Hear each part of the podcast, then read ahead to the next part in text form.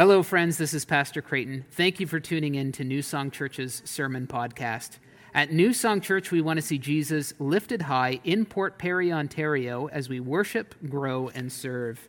You can learn more about us and find contact info at newsongportperry.ca. Holy Gospel of our Lord Jesus Christ according to Luke chapter 2, beginning at verse 21. Glory to you, Lord Christ. And at the end of the eighth, eight days, when he was circumcised, he was called Jesus, the name given by the angel before he was conceived in the womb. And when the time came for their purification according to the law of Moses, they brought him up to Jerusalem to present him to the Lord. As it is written in the law of the Lord, every male who first opens the womb shall be called holy to the Lord. And to offer a sacrifice according to what is said in the law of the Lord a pair of turtle doves and two young or two young pigeons. Now there was a man in Jerusalem whose name was Simeon, and this man was a righteous and devout. It was right, righteous and devout, waiting for the consolation of Israel, and the Holy Spirit was upon him. And it had been revealed to him by the Holy Spirit that he would not see death before he had seen the Lord, the Lord's Christ. And he came in the Spirit into the temple. And when the parents brought in the child, Jesus, to do for him according to the custom of the law, he took, up, he took him up in his arms and blessed God and said, Lord, now you're let, letting your servant depart in peace according to your word. For my eyes have seen your salvation, that you have prepared in the presence of all peoples, a light for revelation to the Gentiles, and for glory to your people Israel. And his father and his mother marveled at what was said about him.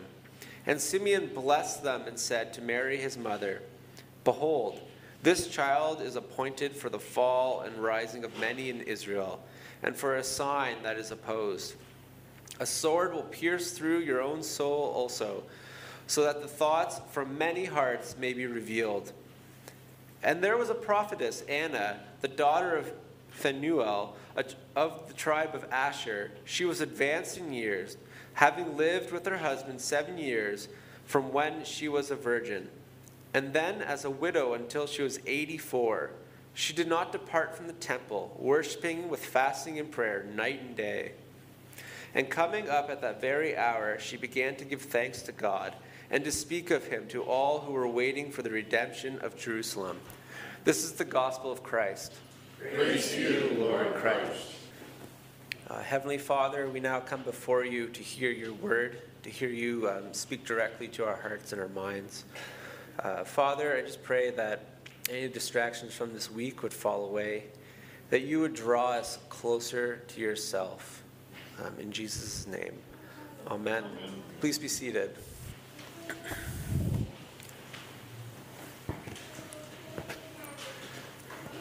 So it may not it may not look like it, but I used to climb cliff faces up mountains in BC um, when I was younger. And I have, a, I have a pretty good story actually when it comes to climbing mountains, like sheer cliff faces. Um, I must have been early 20s, and I was in my 20th straight hour of climbing up a side of a mountain. And something very um, scary and interesting happened uh, during this time. It was right at the end, the last rope length before you summit the mountain. And what happened was that me and my partner were so tired. Um, and as you go up, you, um, you climb rope lengths as you go. And then as you go, you pass the gear to your partner, so you take turns going up by rope length so you can rest. And the gear is what protects you um, if you fall, it'll catch your rope as you fall. You, so you won't fall the full 70 meters of your rope length past your belayer. And what happened at this is that my partner forgot to give me the gear for the last 70 meters of the climb. We were about 300 meters up, um, and I went, did some moves, climbing moves, that it would, would have been impossible to down climb back to him. So I had to do the, the last 65 meters with absolutely no protection. I only had a rope that would have caught, hopefully caught me if I ended up falling um, the whole 70 meters if I fell. I did not. I'm still here standing. Um, but the other thing about this is that it was at night. It must have been at 3 in the morning, and I, was, I only had a headlamp, a head flashlight with me. So I was in this old, my own little light bubble as I did this. I was in a very dire situation. If one mistake happened, I would have, I don't know what would have happened. Now, switching to the Bible, um, for the past four weeks, we've been looking at the birth of Jesus narrative. And then now, last week was the climax of that, and Jesus has been born. But we're not done looking at it yet because there's more, Luke has more to say.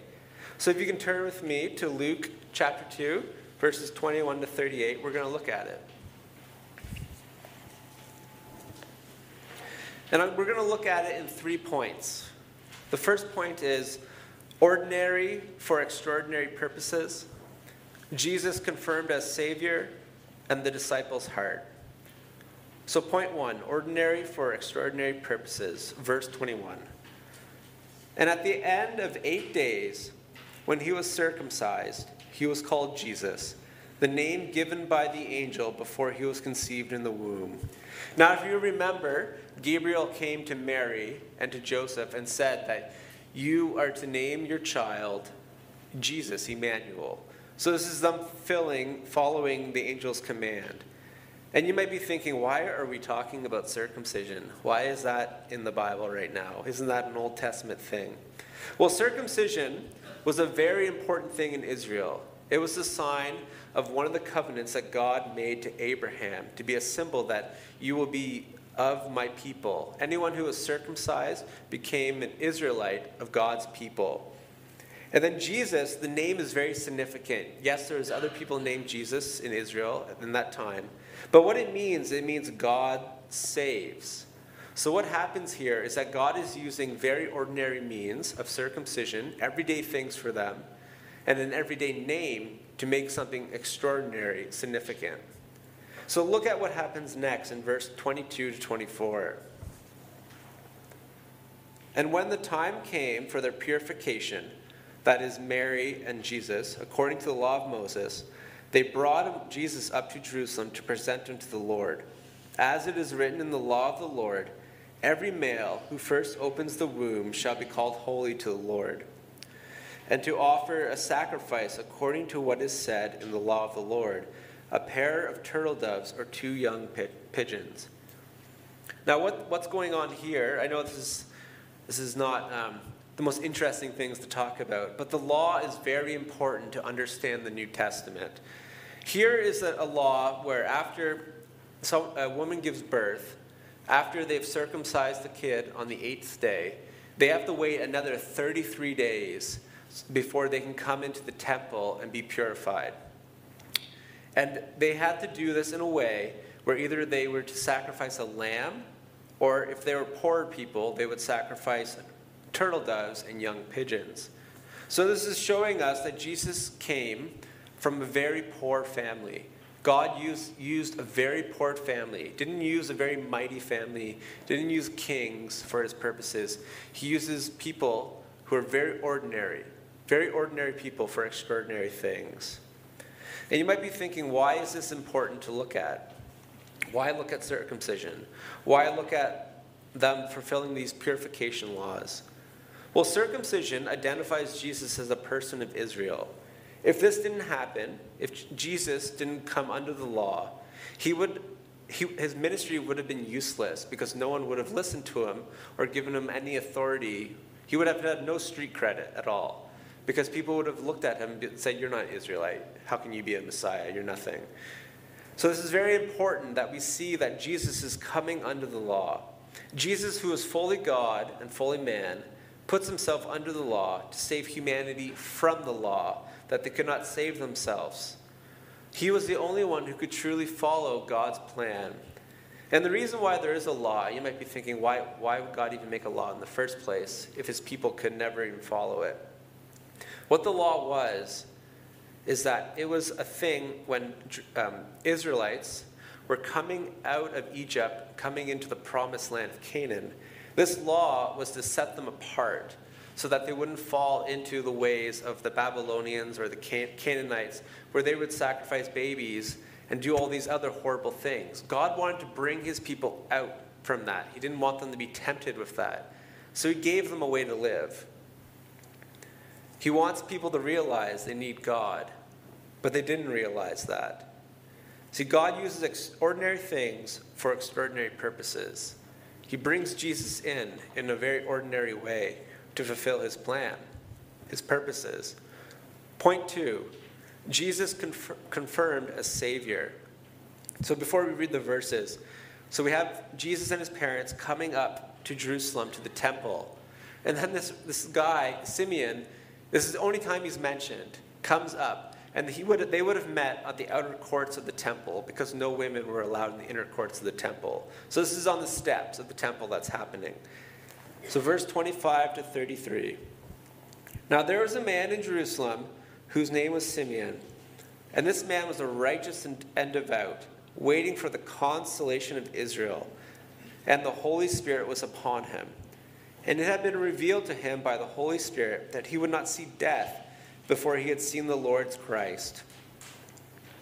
And he came in the Spirit into the temple, and when his parents brought in the child, Jesus, to do for him according to the custom of the law, he took him up in his arms and blessed God and said, Lord, now you're letting your servant depart in peace according to your word. For my eyes have seen your salvation that you have prepared in the presence of all peoples, and a light for a revelation to the Gentiles, and for, for the glory to your people Israel.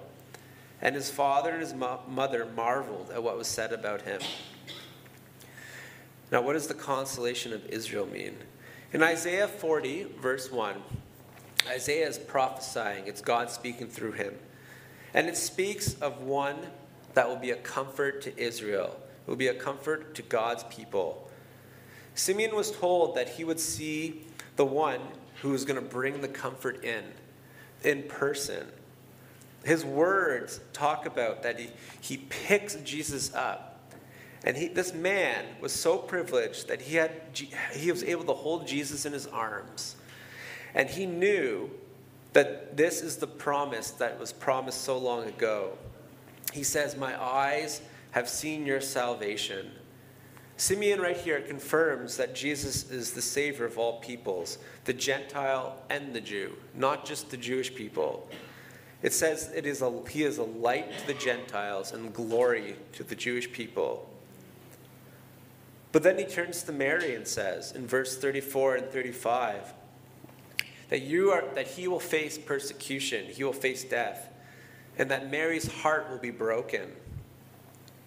What he's doing here is he's prophesying about the future of Jesus' ministry and the future of his death, and then what Mary is going to witness when she stands at his cross and sees him being crucified. And it also says here, which is something that we should really hold to our hearts, it says, Some will not believe. And then it says, Some will believe. If we look in verse 34 and 35, it says it. And Simeon blessed them and said to Mary, his mother, Behold, this child is appointed for the fall and for the rising of many in Israel, and for a sign that and for a sign that is opposed. A sword will pierce through your own soul also, so that so that thoughts from many hearts may be revealed.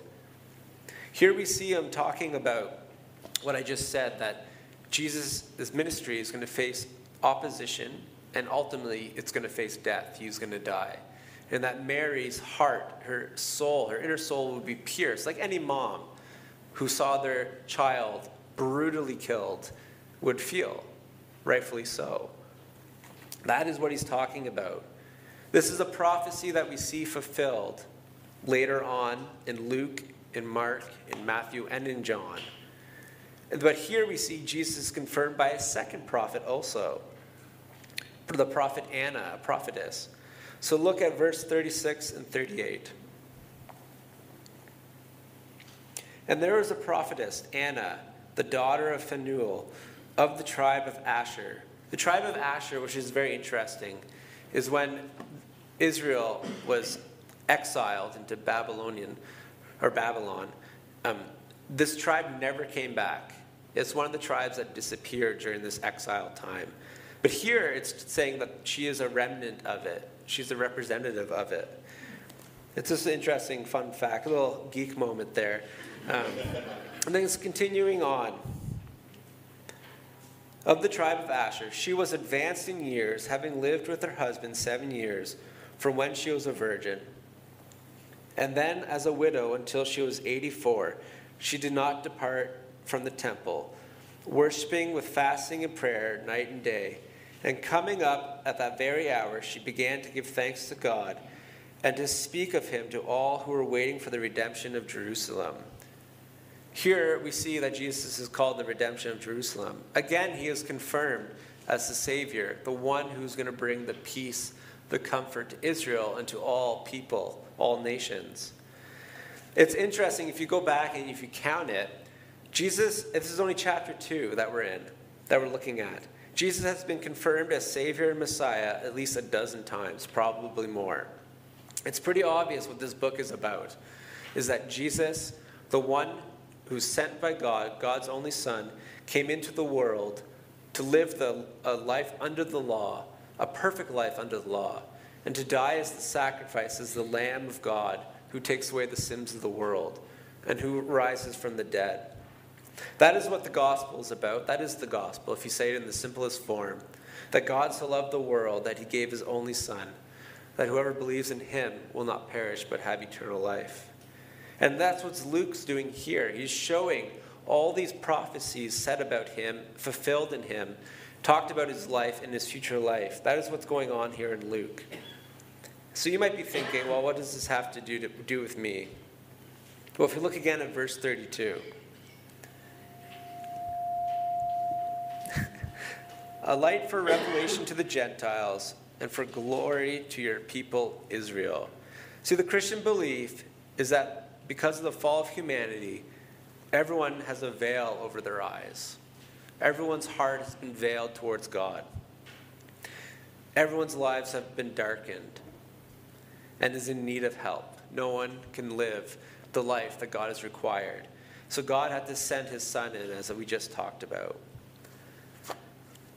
The best way for me to describe this, I don't have some theological term or great explanation. But the way I can talk about this is that I can talk about when I came to faith.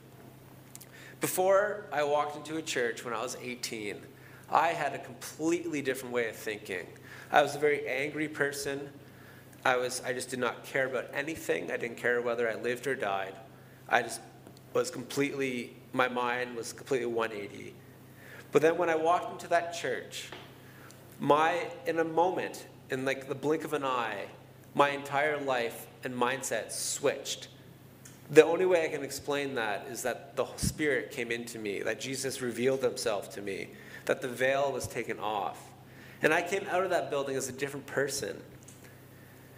You could say that this experience was just something similar to a political rally where everyone gets into this mob mentality, that people don't even know what they're doing, that it's just the mob pushing them forward, manipulating them to come forward. But normally, those thoughts, if you take yourself out of that, go away and you revert to your old way of thinking.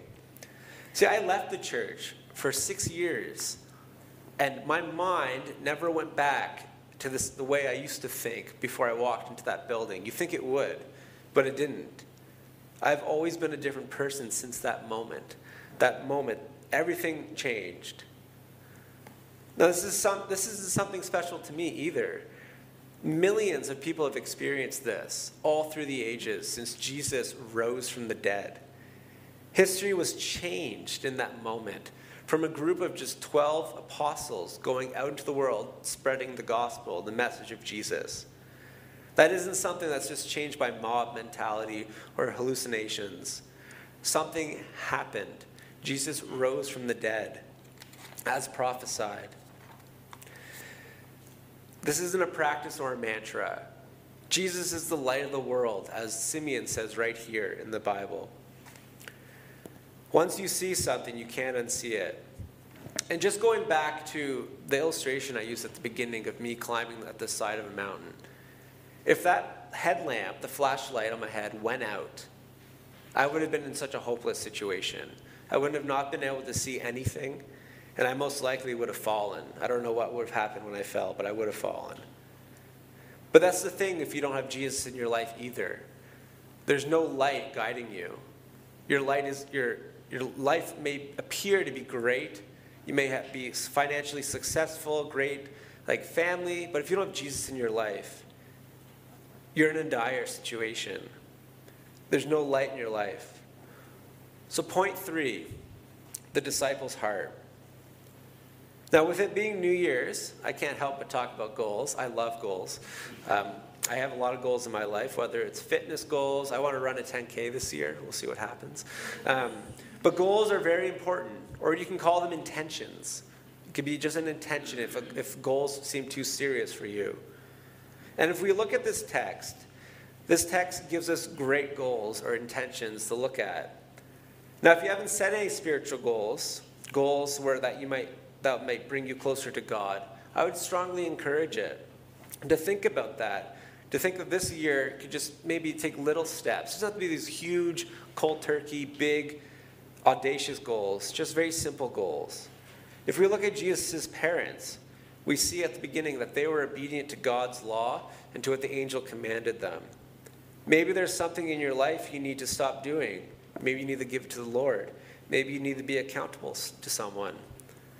Or if you look at Simeon, how he anticipate, anticipated the Lord's promise to him. Do you ever think about heaven? I just finished a book uh, by Richard Baxter called The Saints' Everlasting Rest. And that book is just all focused. It's him after he nearly had he had a near death experience, just reflecting on how much he thought about heaven during that time and how it completely changed the way he uh, viewed life. I would strongly recommend it. Just re- meditate on heaven, where the Christian hope, the promise, is ultimately leading us when Jesus returns. We get to anticipate the Lord's return when we think about heaven. And if you look at Anna, how she's worshipful and prayerful, sometimes this is the hardest one to commit to coming to church every Sunday, or to commit to gathering um, and be involved in groups during the week, or just to pray more. There's a lot of good resources for that. Um, I can recommend a bunch. Creighton can. I'm sure there's many people in the congregation that can re- recommend it too. But I stand up. I stand up here as someone who needs help in all these areas. I'm not perfect, so I'm not trying to lay burdens on yourself. These are just good goals to have as we continue in this Christian pilgrimage through life. That we come together and we say these things together and we encourage each other. And if you're watching here online or you're here in person and you would not call yourself a follower of Jesus, I would challenge you to make it a goal to give an honest search of the claims of Christianity that Jesus rose from the dead. And if that truly happened, if that happened, as we all believe, um, those who follow Jesus, that changes everything. No matter your belief on creationism, your belief on anything in the Old Testament, if Jesus rose from the dead, that changes everything. And that is the most important thing that we can talk about. See, the gospel is a gospel of mercy and grace. And when we fall short, as we inevitably will do in some areas in our life, it is a gospel of mercy. It is a gospel of grace. There is always forgiveness when we come to Jesus, when we come to the cross. The one, the light of revelation to all people. He is the light. You just have to let him be the light of your life. Let's pray. Uh, Heavenly Father, as we come to the new year, um, we thank you, Lord, that we can come to you and just pray to you. Uh, we can worship you, that you give us a relationship with you. Um, we haven't done anything. You've given it to us as a free gift. Uh, Father, I just pray that um, as we come into the new year, you would guide us. You would give us wise discernment on decisions we need to make in these coming years. Um, and that we would, as a community, come together and then reach the community of Port Perry to spread the gospel. Help us, Lord, to set that on our hearts, to think about those who need to hear your truth. In Jesus' name, amen. Thank you for listening today. We worship a generous God who calls us to follow him in giving willfully, cheerfully, and sacrificially. New Song Church's mission and ministry is 100% funded by the generous gifts of those worshiping and journeying with us. If you'd like to offer a gift towards New Song's ministry, please visit newsongportperry.ca slash giving for more information on how to do that. May God bless you and keep you today and every day.